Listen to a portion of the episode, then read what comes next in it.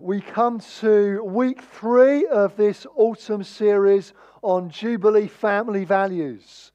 So, if you're making notes, that's your sort of broad heading Jubilee family values. And so far in the series, we've looked week one at our priority of loving God, worshipping Him, loving one another, and sort of community life.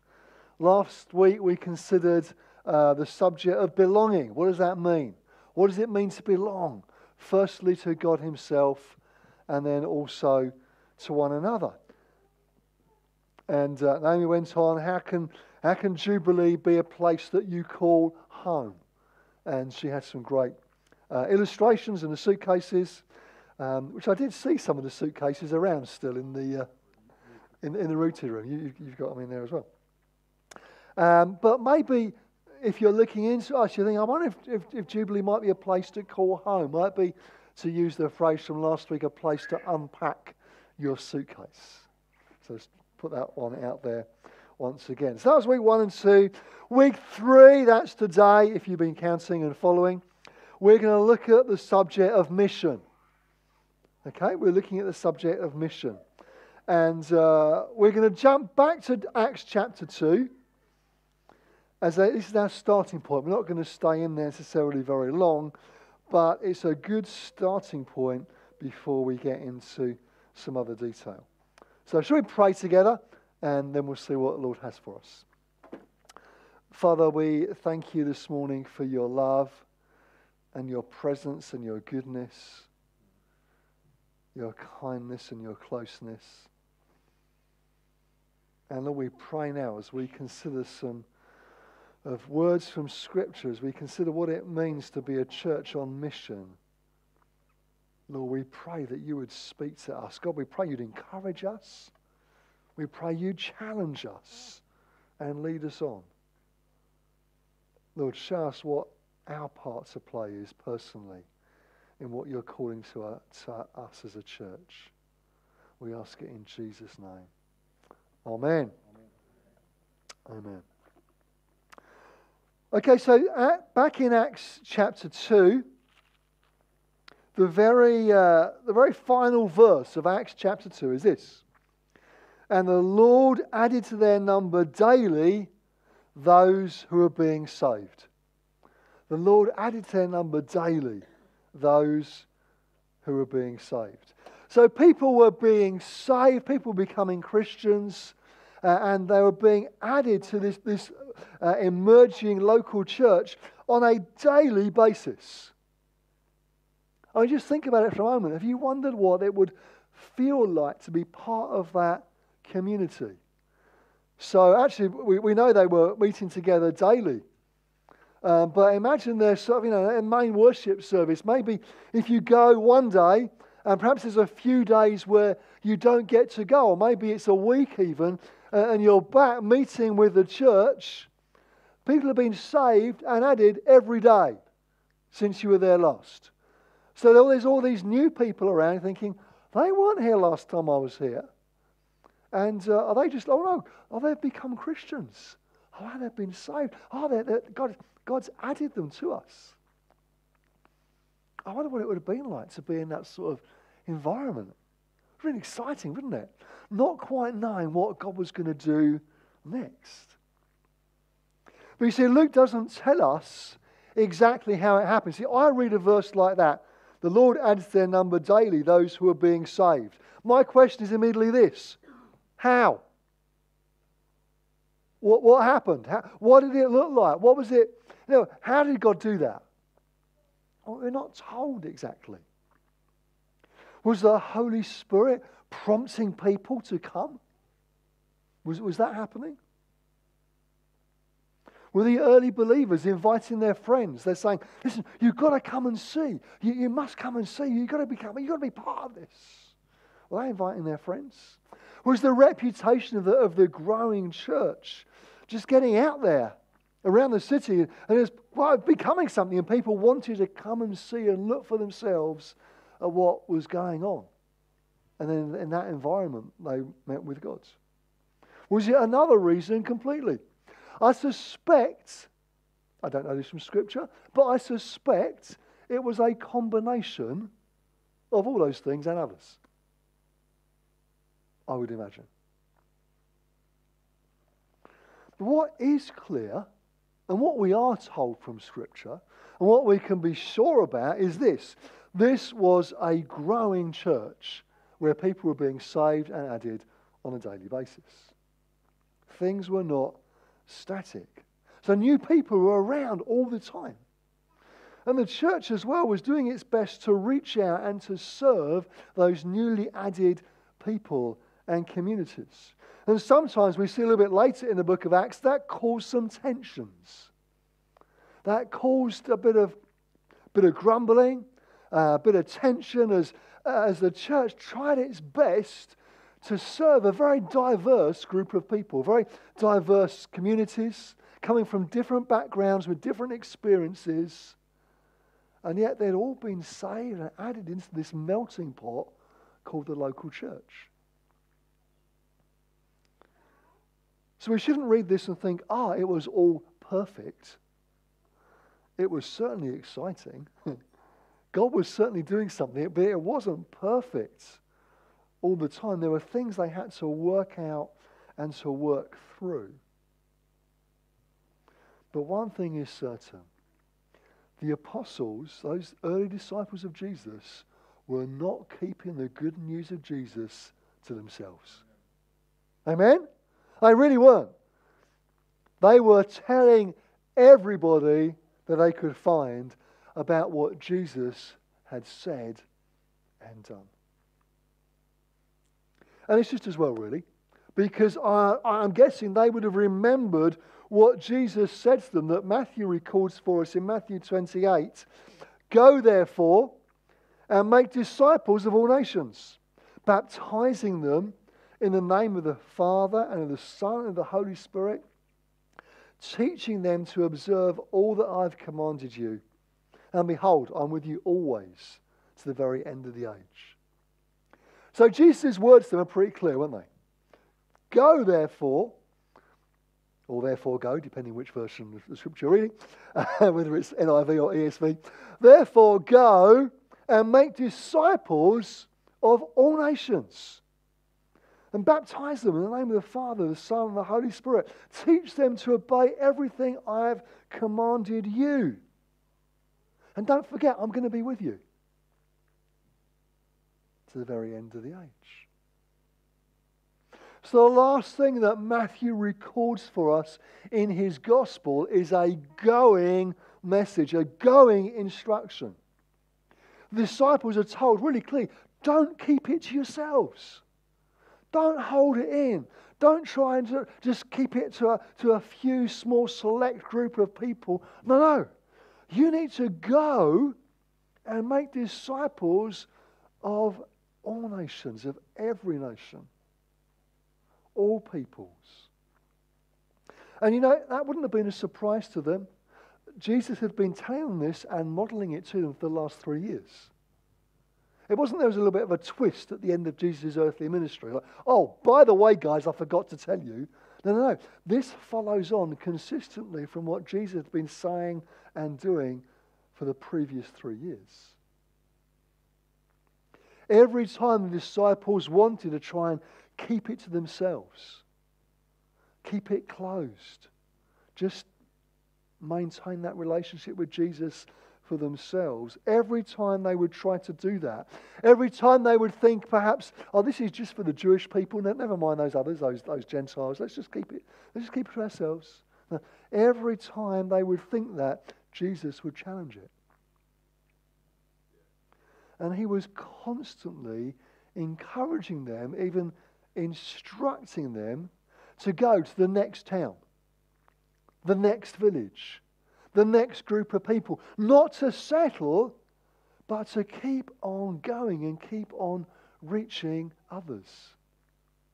I mean, I mean, think about what it would have been like Imagine yourself as one of the 12. Okay, so you are one of the 12. You can pick your favorite disciple, doesn't matter which one it is. You, you can choose. Maybe you're Peter, the, you know, the headstrong, straight out there guy. Maybe you're one of the more quiet ones, perhaps. You can choose your favorite disciple. Imagine that you are them. And you're with Jesus. You've got that relationship with Him. You've got that time with Him. You've got that intimacy with Him. There's only, a few of you. And yet others start to look in, other crowds start to come. And Jesus is always saying, Come on, let's go to the next place. Let's go to the next town, the next village. It would have been so easy, and they did at times, go, but, but why? We've, we've got a good thing going on here. Why do we want to go anywhere else? You know, there are, there are occasions in, in the Gospels where you, you see people responding to the gospel, you see people responding to Jesus, and the disciples thinking, well, it's going well here, Lord, let's just stay here. But Jesus doesn't want to just stay here. He wants to go to the next town, the next village, the next group of people that haven't heard his message yet.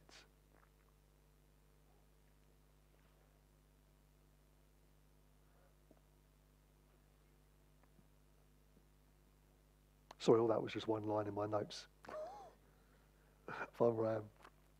You know, we've talked over the years about loving those who don't know Jesus yet, reaching those who are far from God. And I wonder, how are we doing with that? How are you doing with that individually, personally? How are we doing with that together? The Bible is so clear. There's this going message. There's this instruction to go, to reach out, to go and to make disciples.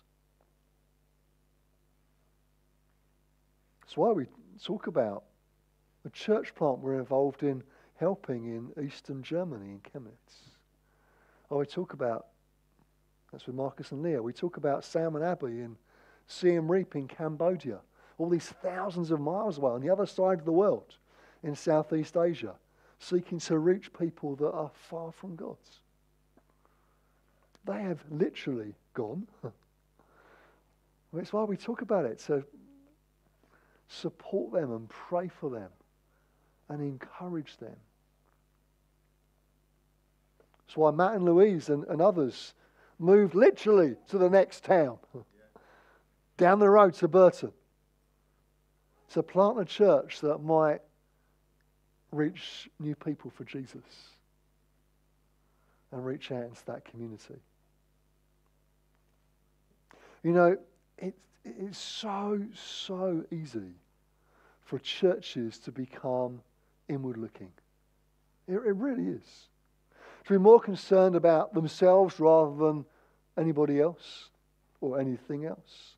And, and I guess that can be true of many organisations. I, I, guess that, that perhaps the church isn't unique in that. Uh, I guess any organisation where there's a group of people, it's very easy quickly to become comfortable with what you've got rather than want to reach other people. And whilst it is true, I think, of many organisations and, and any you know, group of people like that, I think it's particularly true of the church. I'm not talking about us particularly, I'm saying the church broadly. But we're part of that. It's, it's much easier to focus on who's in the room, those people we actually know, as opposed to think about and focus on who's not in the room yet. Those people we don't yet know.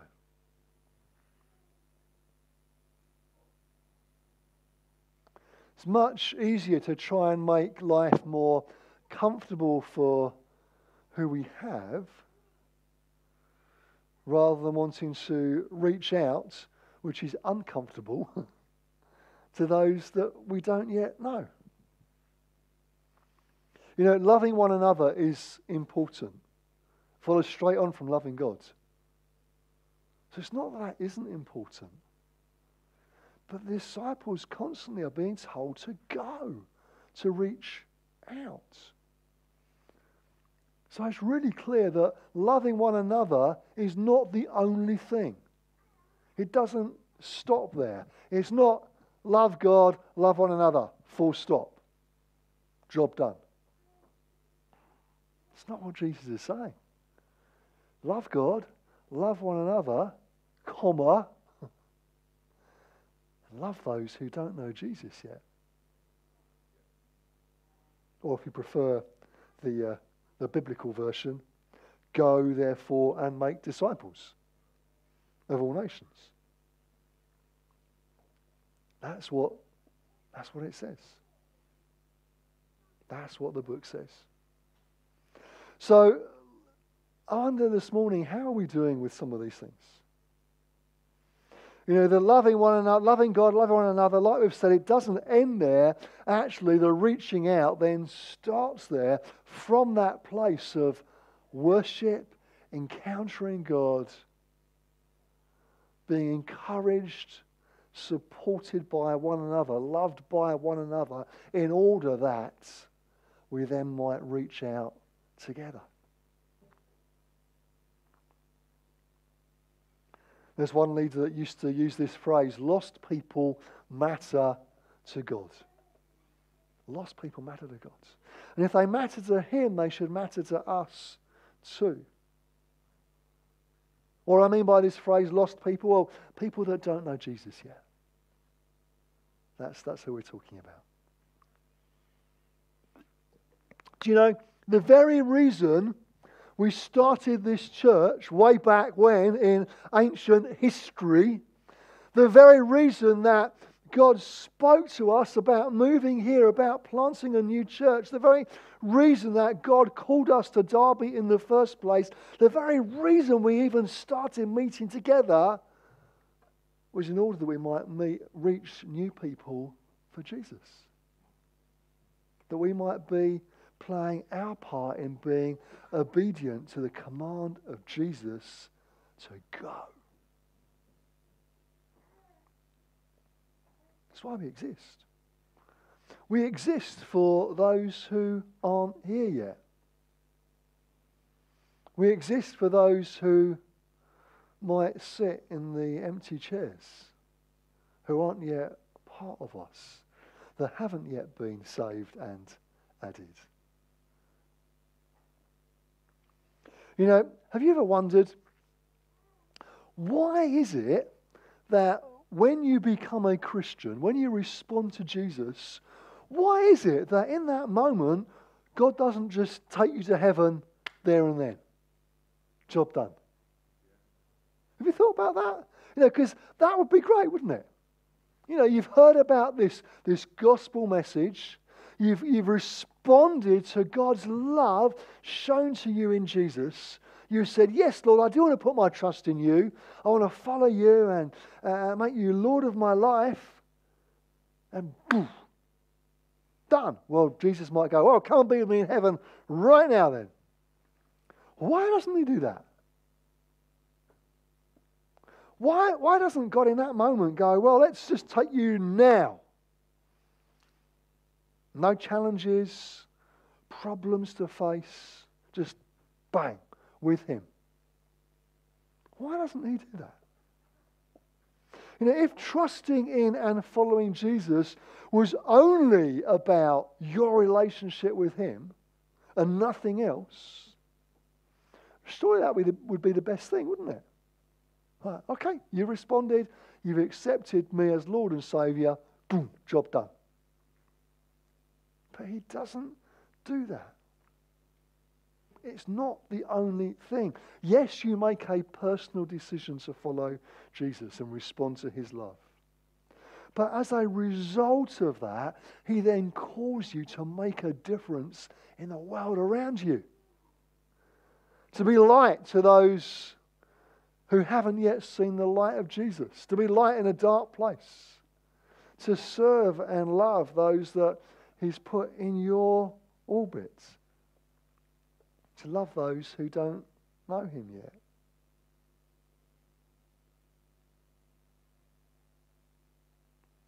Loving those who don't know Jesus yet, introducing others to him and the good news of the gospel. It's why you're here. It's what God has got for you. It's what He's signed you up to. Have you ever wondered? Have you ever asked this question? You ever thought about what your calling is? It's quite a Christian phrase, isn't it? But let's just bear with it a minute. have you ever asked that question, Lord, Lord, what's my calling? What am I called to? I'm not saying it's a bad question to ask. I've asked that. I'm sure many of you have asked that as well. Lord, what am I called to? What's my, what's my calling in you? What do you want me to be doing? Well, just in case you missed it earlier, let me take you back to Matthew 28, verses 19 and 20, because I think this answers that question. Go, therefore, and make disciples of all nations, baptizing them in the name of the Father and of the Son and of the Holy Spirit, and teaching them to observe all that I've commanded you. And behold, I'm with you always to the very end of the age. What's your calling? What's my calling? It's right there at the end of Matthew 28.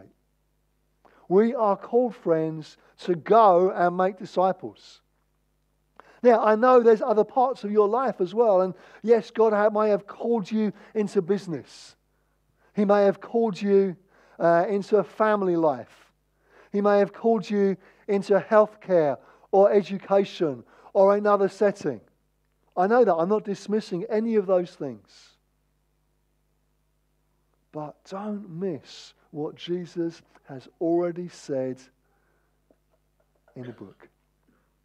Matthew 28, verses 19 and 20, if you want to write it down. Go, therefore, make disciples of all nations. And so, friends, we're all called to go. Every single one of us. Now, it might be to the other side of the world, like Sam and Abby have gone to Cambodia, to Siem Reap in Cambodia. That's going. It might be to another city or town, like Matt and Lou, and others have gone to Burton. It might be going to your colleague in the office. It might be going to your next door neighbour in your street. That's going. So the question is not where to, but who to. It's not just where to, it's who to. So the question is, is are you going? Are we going? I had a bunch of stuff I was going to say on Luke 15. Love Luke 15. We've got the stories, the parables uh, of the, uh, the lost coin, lost sheep, lost son. I've got a whole stack of stuff to say about that, and we're going to miss it because time is sadly against us. But maybe we'll get to it another time. But let me ask you this before we just move on in our remaining time. If we're called to go, if we're called to reach those around us for Jesus, I want to give you a really, really easy way where you can be part of that. You might think, well, Graham, how can I do that? How could I respond? How could I go? What would I need to do? If you're anything like me, you like a practice.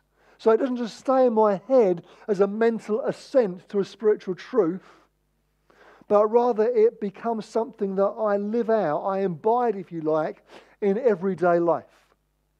So, what's a really easy way that you could go in this context? I'll pose it as a question, if I may. When was the last time you invited someone to church? When was the last time you invited somebody to church? Now, it may have been for you this week.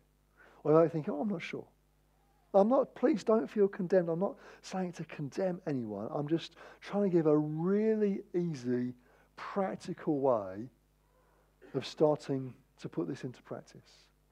So, when was the last time you invited somebody to church? And, and as, you, as you think about that, I want you to imagine for a moment what Jubilee could look like. Think about it in your mind. What might we look like if, say, over the course of the next 12 to 18 months, all of us were regularly inviting people to church and some of them came? Now, I'm not expecting that every person you uh, invite will come, but I'm expecting that some will. So, what might Jubilee look like if many of us had guests with us most weeks? Look at some of the chairs around you that are currently vacant and empty. Think about your friend sitting there next to you, that person from your work, the person from your street or your gym. What might Jubilee look like if over the next year or two, all of us just did that regularly and naturally as a part of our everyday life? You want to know what's great about this venue? Apart from the comfy seats, is that there's some empty seats. There is some space for you to bring your friends. And as well as physical space for them to sit next to you, I would suggest that there is some spiritual space for them to find somewhere to call home. What would it look like if all of us were doing that over the next year or two? How might God change us and grow us and do something new in us? Wouldn't that be good? Wouldn't that be great? You know, my youngest regularly tells me currently on a at least daily basis of exactly and precisely how many days there are until Christmas. Now, I, I think one of those uh, voice activated electronic devices helps in this.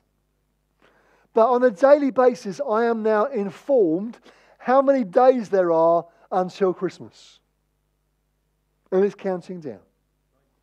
Thank you. Bless you. but listen, Christmas gives us perhaps one of the best opportunities of the year to invite people to church. We're going to do some carol singing again in Derbion this year. So we'll let you know some dates and details of that. And we're going to invite loads of people. But how about you inviting your street or your office or your friends? Maybe to the carol service or perhaps the Christmas family service. Friends, they are ideal invitation opportunities. I guarantee you it is the easiest service of the year to invite someone to. You know why? Because the media and, the, uh, and our nation does all the Christmas advertising for us. Nobody can miss the fact that it's Christmas. They might miss the fact of what it's really about. That's an opportunity for a conversation. But everyone knows. I, I, don't think there'll be anybody you would speak to in December that if you said to them, Can I invite you to one of our Christmas services at church? Go, Christmas? Is it really Christmas? I did not know. No one told me. Gosh, you have so surprised me. You are not going to get that response. I guarantee you it is the easiest time of the year to invite somebody. So why not pray and ask God, who has He started to work in already? It doesn't need to be a scattergun approach. The scattergun approach is carol singing in the Derby. That's just a lot of fun, a lot of leaflets, and invite a whole bunch of people to come. That's okay. We're, we're going to do that. You can be part of it. But I'm talking about you praying and asking God, Lord, who do you want me to invite? The, the prayer is not, do you want me to invite anybody? The prayer is, Lord, who do you want me to invite? Who might I reach out to? Who might I have a conversation with? Who might I give an invitation flyer to? God, who have you started to work in already? Maybe you know the answer to that question. Maybe you've had some spiritual conversations with friends. Maybe you haven't yet. That's okay. Ask God, Lord, who are you working? Whose heart are you working in already? Who should I invite? And then do it. Do it. Ask Him to show you. And you know what? By doing it that way around, you get to be part of what God is doing already. Isn't that fun? Don't want to be part of that? What God is doing already? Listen, before we, we wrap up, and, and time is sadly against us, part of going, part of reaching out, as well as inviting others in, is us going out in order to be a blessing to the city around us. The places that God has called us to. Grown up here and you've lived here all your life. Maybe there's another reason entirely. Whatever the reason is, however you came here, God calls you to be a blessing here. The passage in Jeremiah 29 that we don't have time to, to study this morning where the exiles are told to seek the peace and prosperity of the city that God has carried them to, to pray for it. Because if it prospers, they will prosper. God calls them to be a blessing to the city around them, the environment around them, the places He's called them to. and He calls us to do the same.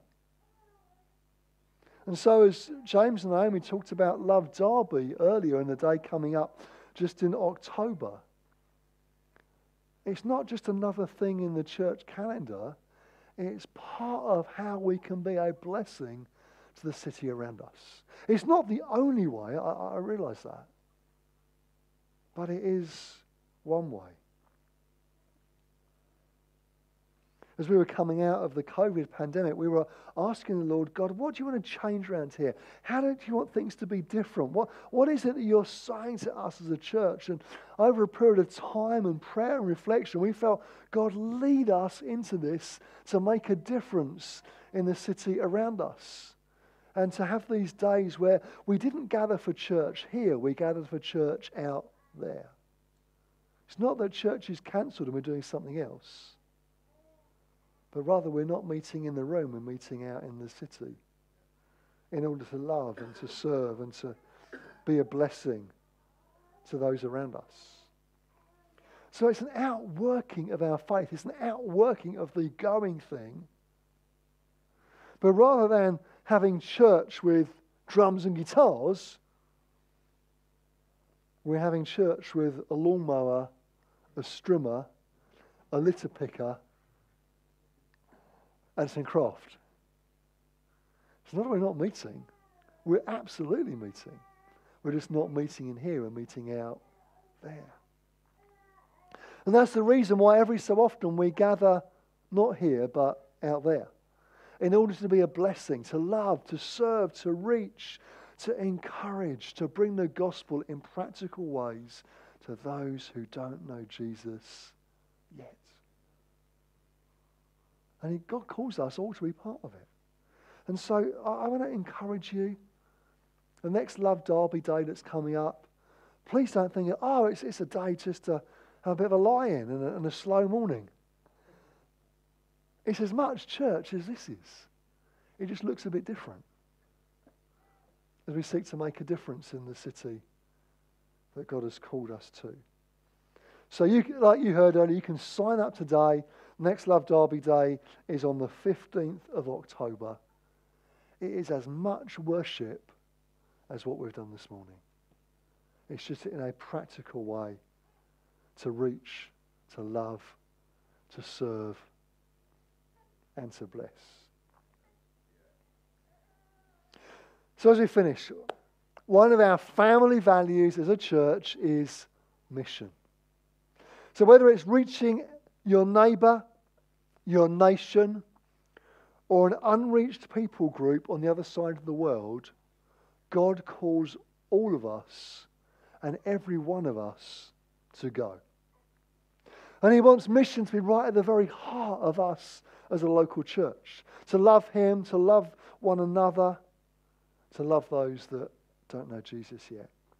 To seek to reach out, to be a blessing, to love, serve, connect, and invite. Friends, God's calling us to make a real difference. And in so doing, He's inviting us to be part of what He's doing already.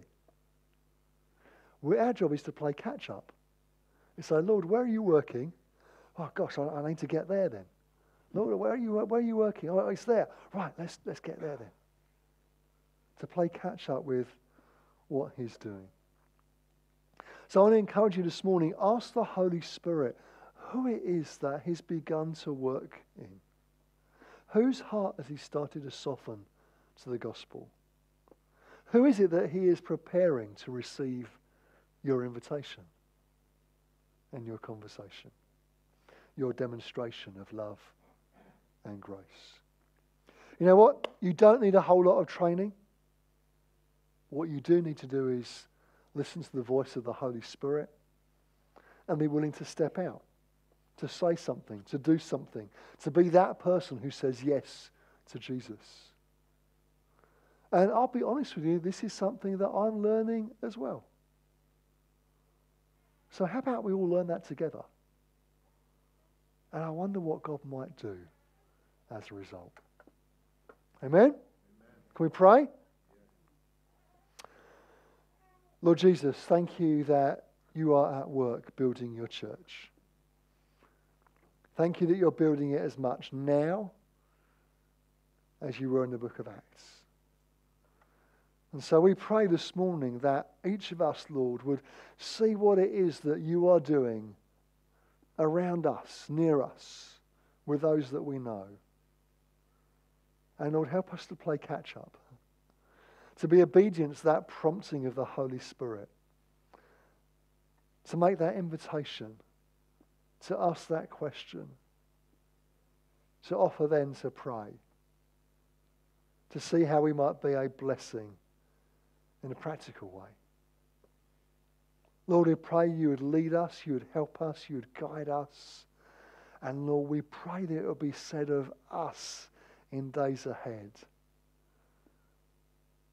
the Lord added to their number, even daily, those who are being saved.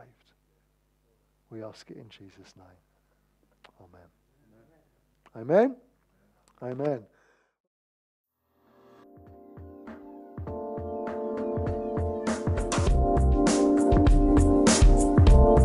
Thanks for listening to this Jubilee Church podcast. Feel free to check out our website at www.jubilee.org.uk and come along on any Sunday morning.